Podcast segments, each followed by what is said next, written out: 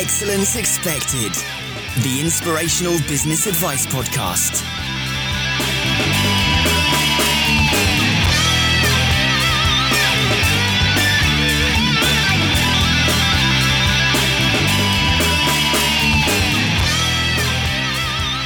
Hey, hey, hey, guys, welcome to another episode of Excellence Expected with me, Mark Asquith. Now, now, now. Isn't it such a stressful world we live in? Whether we are under financial pressure, under business pressure, under personal pressure, either way, wherever we look, we are somehow stressed. It's just become part of our daily lives quite often, and very often we don't see the signs of this, the symptoms of this, until it's much too late. Now, that's not good. If you're in business, you cannot possibly be at the top of your game if you are under all of this stress and all of this pressure. And more importantly, your physical health, your mentality, and everything associated with your life is going to be affected. Now, that's the issue that we're going to define, challenge, and conquer today. How you can stay at the top of your game in today's stressful world. And with me today is someone that I've spoken to on and off for a long time, actually. Someone that I've spoken to in various groups on Facebook, and someone who I actually know quite a lot about through his podcast, Freeing the Body, Freeing the Soul. So it gives me great, great pleasure to welcome to the show Dr. David Kamnitzer. How are you, sir? I'm great, Mark, and it's really an honor and a privilege to be here and have a chance to speak with you and to hopefully make a contribution to your tribe. It's a really important topic as well. I think, you know, we, we talk to a very specific business audience, and it's very difficult sometimes to get some of the health related side of things out because there aren't many people that want to talk about it that much. And more importantly, I think us as entrepreneurs very frequently kind of put this to one side, you know, we, we, we kind of put our health you know, on the back burner, which I think is crazy. And we very often it takes something like a burnout or in Chris Ducker's case, you know, a physical ailment to, to, to actually make us realize. So I'm really looking forward to digging into this. And before we do that, Dr. David, can you take us a little bit through, you know, what do you do? Tell us a little bit about freeing the body, freeing the soul. How exactly do you help people and what do you do on a daily basis? Well, as you know, Mark, I have an interesting blend of skills and abilities in the sense that I'm both a holistic chiropractor and what's called an ontological coach. And ontological coaches work with people at a very deep level. We work at the level of being, at the level of what people are being, because it turns out that what people are being shapes and constrains everything. It, it, it shapes and constrains their perceptions and their thoughts and their feelings and their actions. And um, it's a very difficult thing to get at what we are being because we were not never trained in our culture to examine what we are being. We just kind of take our being for granted. So, you know, a lot of times just changing an attitude or changing a strategy or a tactic or a behavior, sometimes that is sufficient to get the job done. But everybody tends to have these nagging, persistent, unwanted feelings and conditions that don't seem to give themselves up to typical self help or psychological or um, holistic approaches. And then we have to go deeper to this level of investigating what it is that we're being. And as I mentioned, it's very difficult to do that on your own. So I'm an ontological coach, but I'm also a holistic chiropractor. So I'm very aware of the impact of structure and movement and proper rest and herbs and nutrition and breathing patterns and exercise patterns on our level of wellness as well. So I think my claim to fame is that I have expertise in both of those areas and I've been doing this long enough now. I'm 59 years old and I've been in the healing arts since I was very young, like around 20 years old, and I've been a holistic doctor for 28 years. So I have a, a large amount of experience that I bring to the blending of these two perspectives. And so that's kind of my my claim to fame. Wow, and that's I mean that's some journey. I love the marrying of those two kind of disciplines, if you like. And and I'm really curious about the podcasting side of things as well. How did you how did you decide to get into the podcasting world, if you like? Because that's You know, it's it's quite a young world, even though it's been around ten years. There aren't that many people on the grand scheme doing this. So wh- where did it fit in? Sure. Well, I've always been a teacher at heart. I've always been an educator. You know, the word doctor in Latin means teacher, and you know, we've kind of gotten away from that. But I really love teaching, and I've done a lot of it. And so, when internet radio came on the scene about ten years ago, I was one of the first people to kind of get on that bandwagon, but it was a little expensive to to do that, and I stopped that after about a year or so. And I've done a lot of radio, both on, on both sides of the microphone.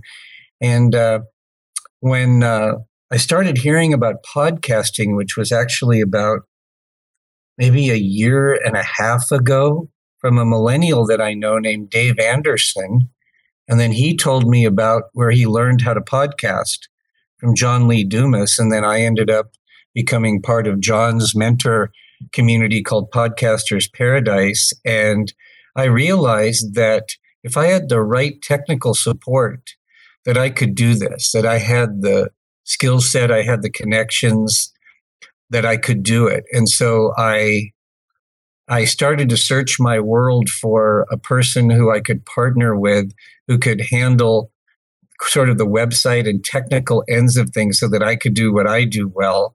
And as you know, I found Brianna, my assistant. And so that, and you know, the rest is kind of history. It was a matter of then determining the title and uh, the format and allowing that to evolve. And then, uh, fortunately, because I have a good reputation and I've been in this game for a while, kind of the healing spirituality game, I and I have a good nose for talent. It's been pretty easy to line up really high quality guests. And so about two thirds of the shows are me interviewing my high quality guests, and about one quarter to one third of the shows are guest hosts interviewing me about things that I want to talk about. So it's got a nice blend and a mix and a balance, and it kind of has a unique niche because the general trend is going toward shorter and shorter communications in our world today. And my podcast is kind of a throwback to an art form that is almost a lost art these days, which is the in depth interview. The average show that we do is about an hour and a quarter. And the reason for that is we take about a half an hour in the beginning so that the listeners can really find out about this person's journey and what makes them tick so that when we get into their work, there's a bondedness and a context that's very empowering. So it's a little bit going against the grain and it's very unique. And I think people either really love it or they, or it's not for them. But for, for those of us that really appreciate the in-depth interview, it's really a privilege to bring that art form to podcasting.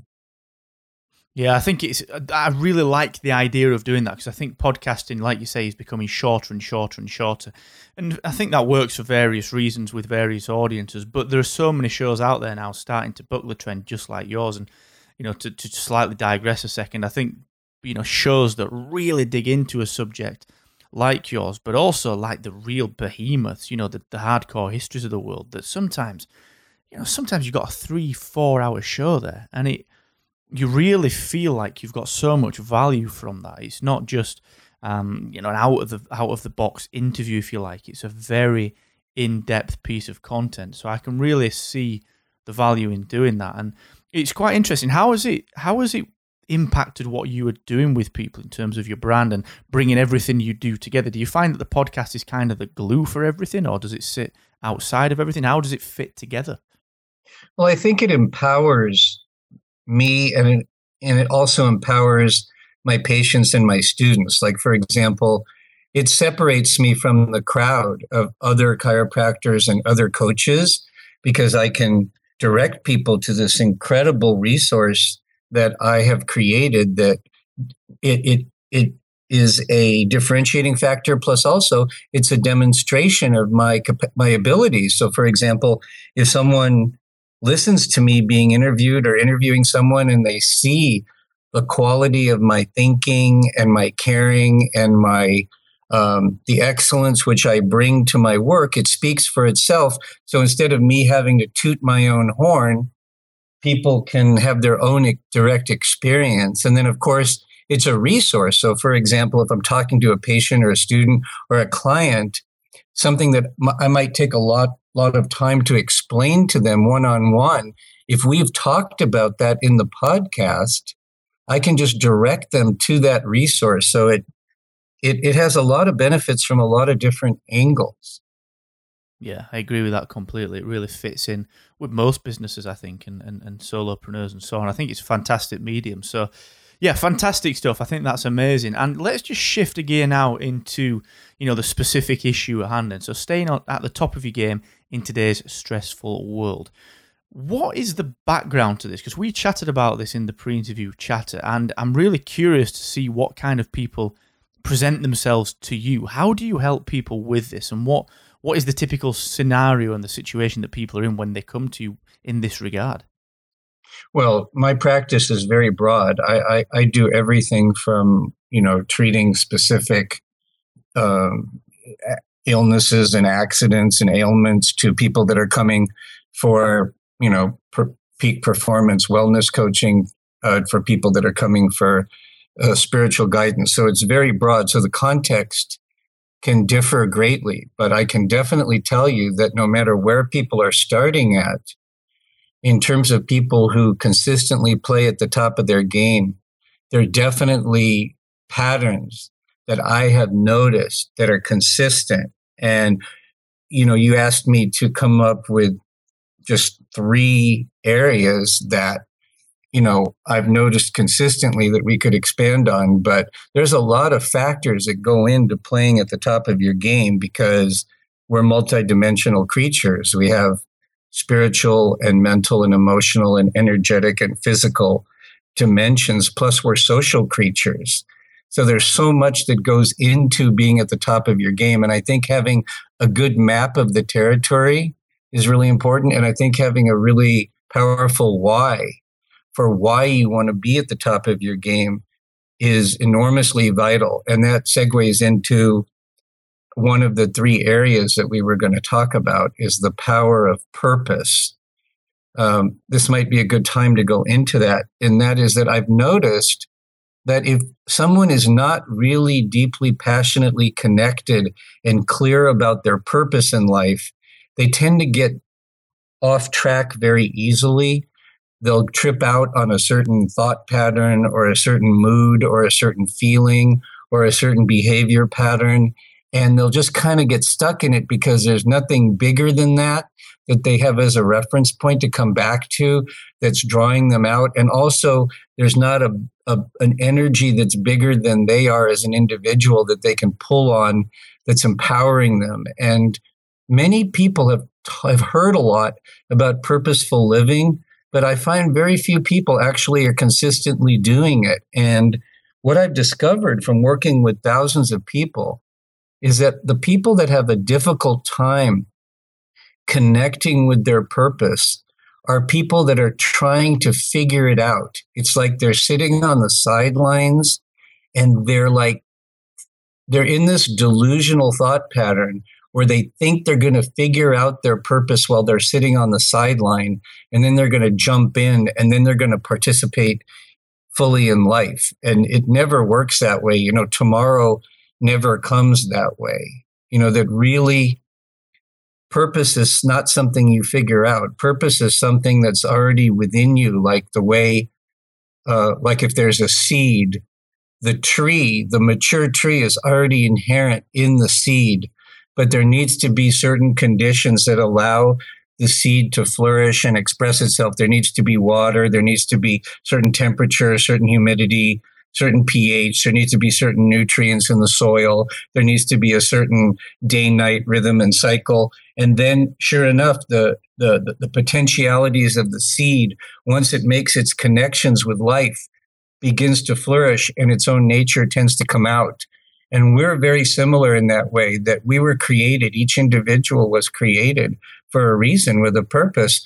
But you can't discover it by sitting on the sidelines and trying to figure it out. You have to get into the arena of life and start participating and make real connections and real vital relationships and following your joy and where your energy is taking you. And as you do that and you step out into life in faith and consciousness, what happens is your purpose starts to reveal itself.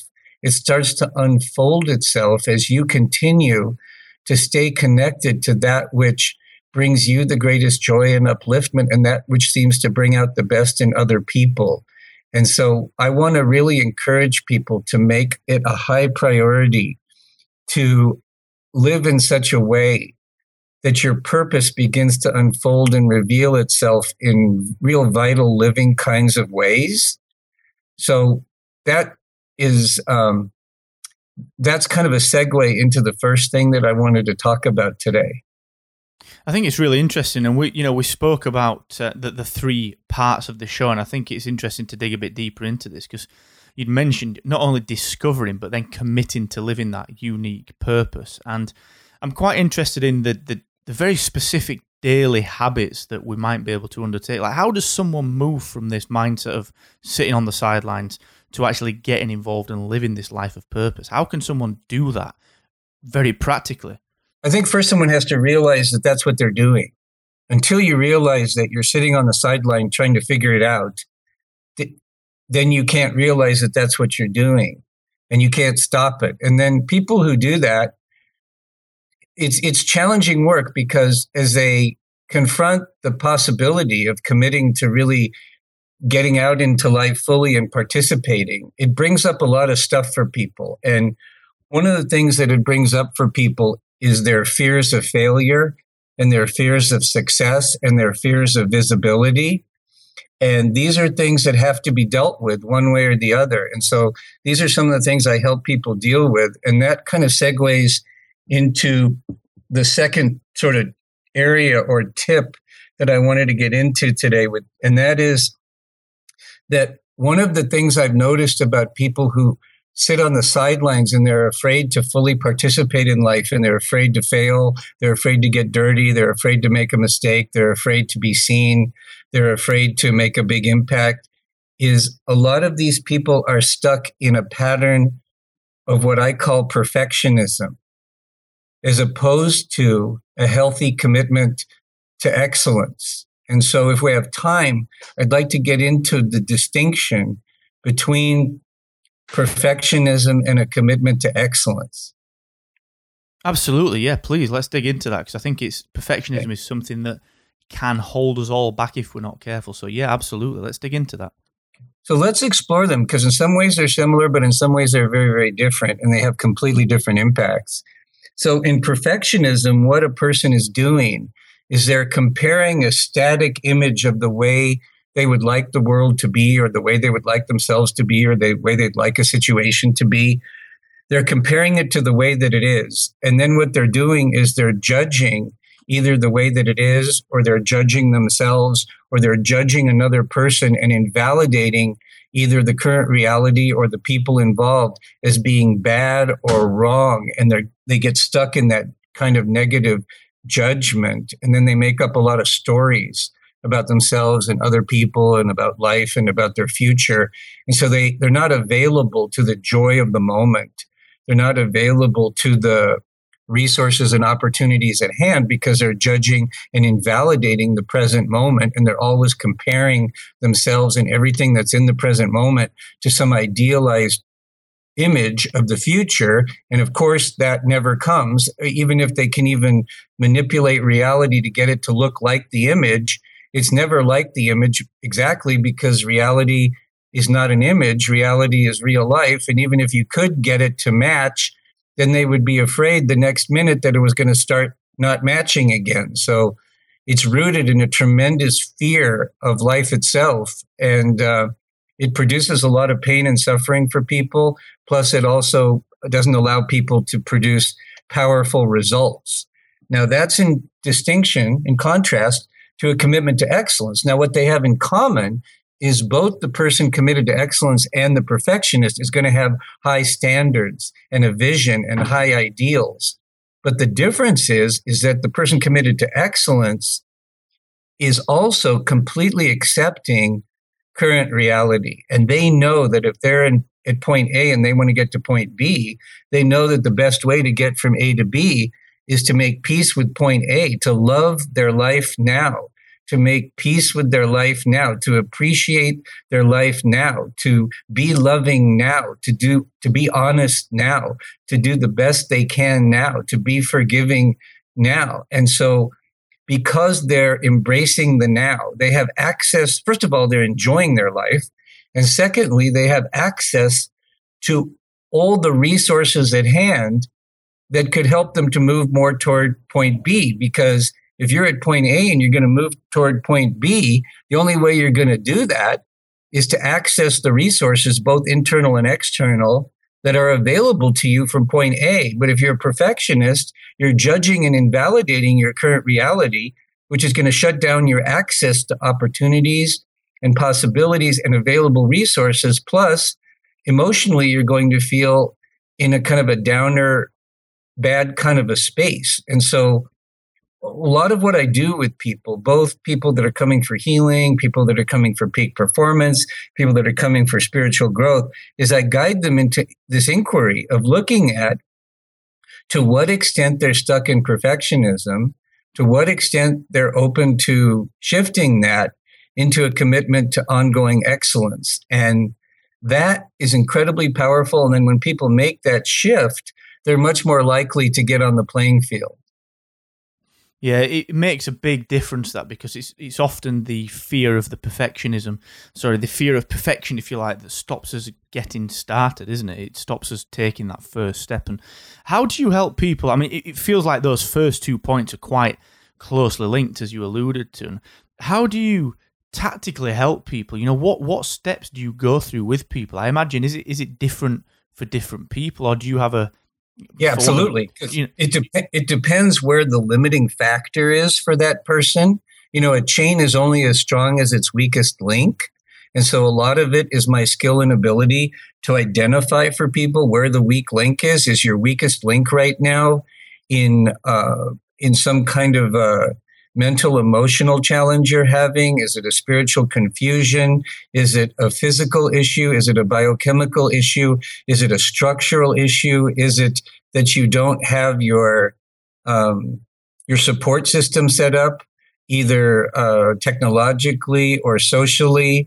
So there can be a lot of factors that can limit people's health or limit people's enjoyment of life or their effectiveness in life. So a lot of what I do is approach people holistically and get to know them and in different ways, both through verbal and nonverbal methods to find out where the le- weakest link is. And then, of course, another factor is the client or the patient's readiness and willingness to grow and to confront things and what pace they want to go at. Because some people really want to go fast and some people really want to go slower. And so I'm not here to make people go the way I think they should go or at the pace that I think they should go. I'm here to meet people where they are, really understand where they want to go, and really do an accurate assessment of where their current blockages are so that we make the intervention or the combination of interventions in the way that's going to produce the most bang for their buck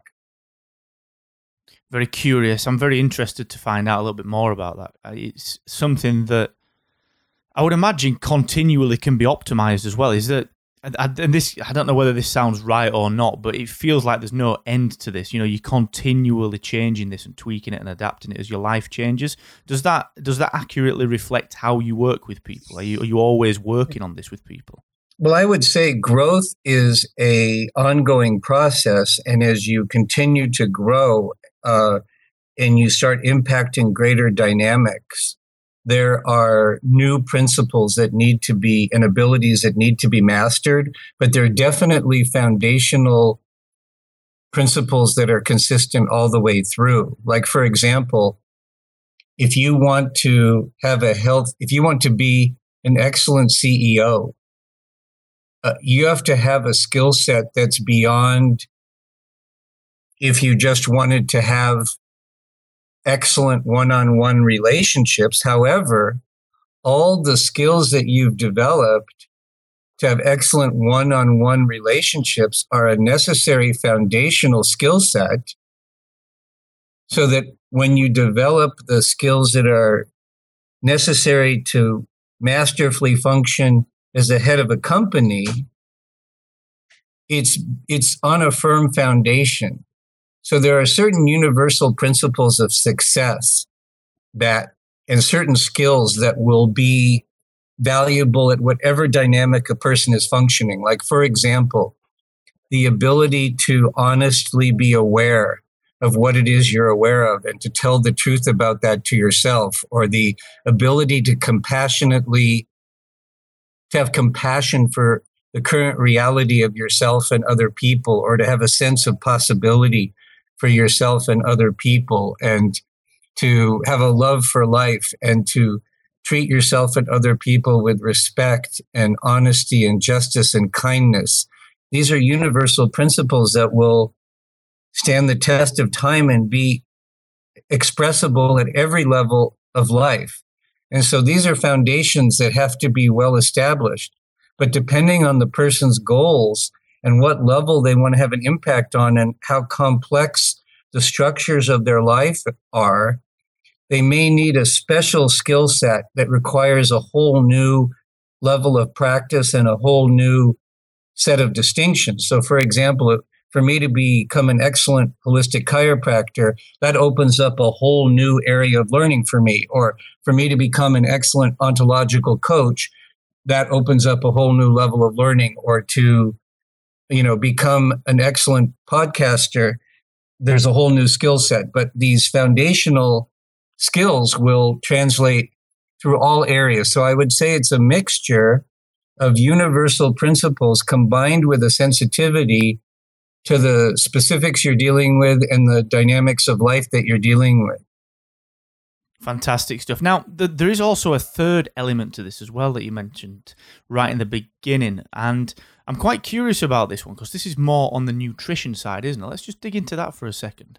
Right. So, uh, as I mentioned earlier, the limiting factor can be on many, many levels biochemically, structurally, socially, spiritually, mental, emotional patterns uh, uh, um, uh, strategies and tactics for um, organization and time management. And one of the really big areas right now where it's a big deal in America, it's not such a big deal in other countries that have banned genetically modified foods.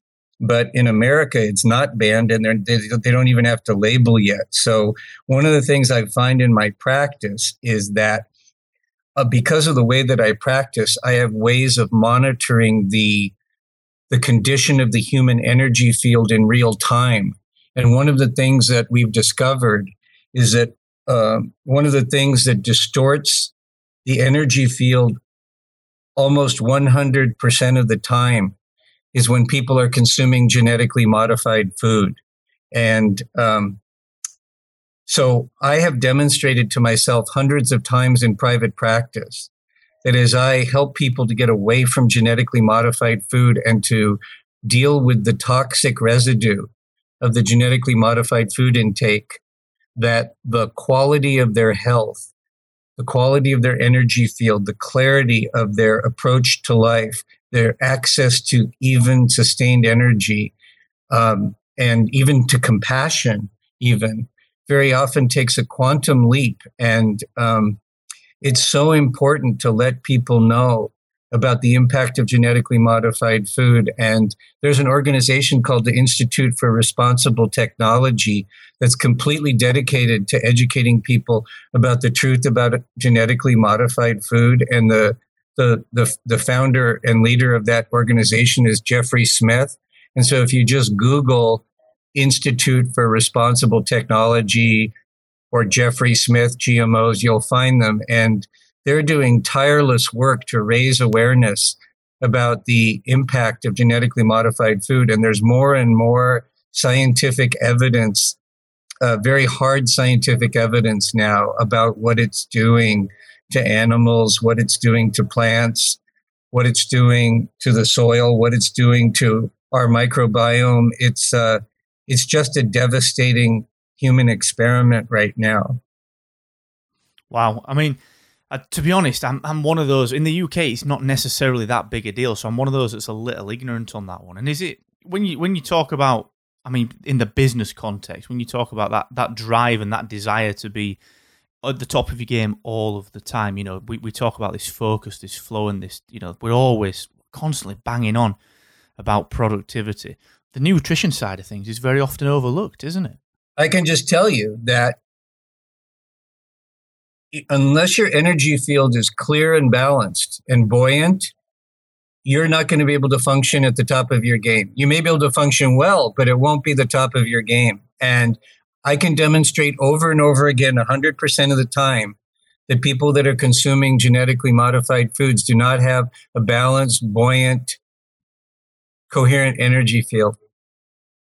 I think that's really, really interesting. I, and personally, it's something that I overlook myself completely. You know, we, we think about, um, I guess we think about being really, again, focused and productive and staying on top of our game in terms of the output, in terms of the way that we, you know, like go to the gym and things like that that we take for granted. But I would never consider that side of the coin. And I think unless you hear it from someone like yourself, you your mind – actually wouldn't get opened up to that. So I think that's very, very curious. And David, we've just actually reached around the 30 minute mark. So we are going to put a pin in that. That's that's come extremely quickly. It's always a great chat when I say about three words and the guest does all of the talking. So thank you so much for that. I think we've we've picked out some fantastic points. But just before we wrap it, what I'd like to do is first of all recap those three tips for people. So actually, if someone wants to stay on top of their game, what can they do very specifically to do this? What three things can they take away from this? So,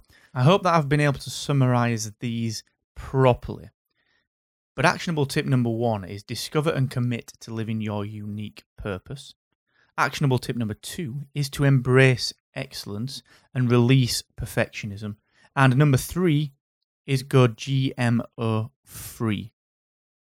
Have I summarized those about right. Have I done those justice, sir? You have. I would just say that the that the the, the advice about going GMO free is part of a much larger concept, which is keeping your energy field clear and balanced and buoyant. And there's so many factors that contribute to that. I was just using GMOs as one example of a really important variable that many people might not know about. But if you get it, ever get a chance to work with a holistic practitioner who's able to evaluate and improve the condition of what's called your morphogenic field, I would highly recommend that you take advantage of it. And it's amazing when, when you do keep your field in that kind of condition it's amazing how easy it much easier it is for the body to heal itself. And then when the body heals itself it's so much easier to think more clearly and to have your emotions be more peaceful and balanced and to be open to your spirituality and your your divine destiny. So this is something that uh, for people you know unless you're unless you really are staying abreast of what's on the cutting edge in terms of quantum physics and its connection to human biology. This is something you probably wouldn't be aware of, but you'll be hearing so much more about this over the next five or 10 years. And I know that your listeners are, are early adopters and they want to stay on the cutting edge. And so if I can be of some help, I'm happy to do that. That's fantastic. Thank you so much. And actually, that's a really good place to ask. Where's the best place for people to connect with you online if they do want some of that help from you, sir? Well, uh, first place I suggest that you go to is cuttingedgedoc.com. That's www.cutting, cutting edge, E D G E, doc, like doctor, D O C. So that's cuttingedgedoc.com. And you'll find all the podcasts there. You'll find background information about me and my work. You'll find uh, favorite quotes, and then you'll find an opt in form if you want to be on my contact list. And then there's also a contact form where you can um, you know request to be in communication with me that's a that's a great place to start and to get into my world. Super stuff. Dr david kamnitzer thank you so so much for joining me. It's been a real pleasure sir.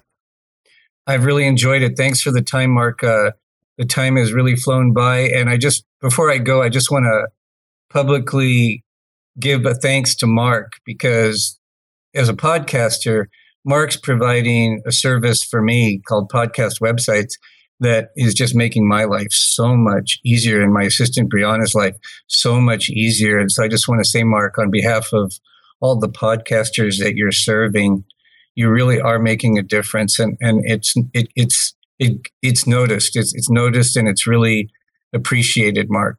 Oh, thank you so much. That means a lot. It really does. And I'll, I'll pass that on to, to Kieran and John as well. Thank you so much for that. David, you were a founding member back in February 2015. So thanks for sticking with us throughout that. It's, uh, it's a pleasure to see how the show's grown. So, as I say, thanks so much for that. And guys, don't forget everything that myself and Dr. David have spoken about will be available at excellence expected.com. I've really, really enjoyed that. I, I love to see things that link into business people's lives that we don't necessarily think about. It's not all about social media and marketing and HR and you know personal development. So this, honestly, I've enjoyed this so so much, guys. If you are particularly inspired, as I said, head over to excellence-expected.com where you'll find all the links to everything that David has just mentioned. Thank you so so much for choosing to spend this half an hour with us, and don't forget, guys the more you expect from yourself, the more you will excel. Adiós.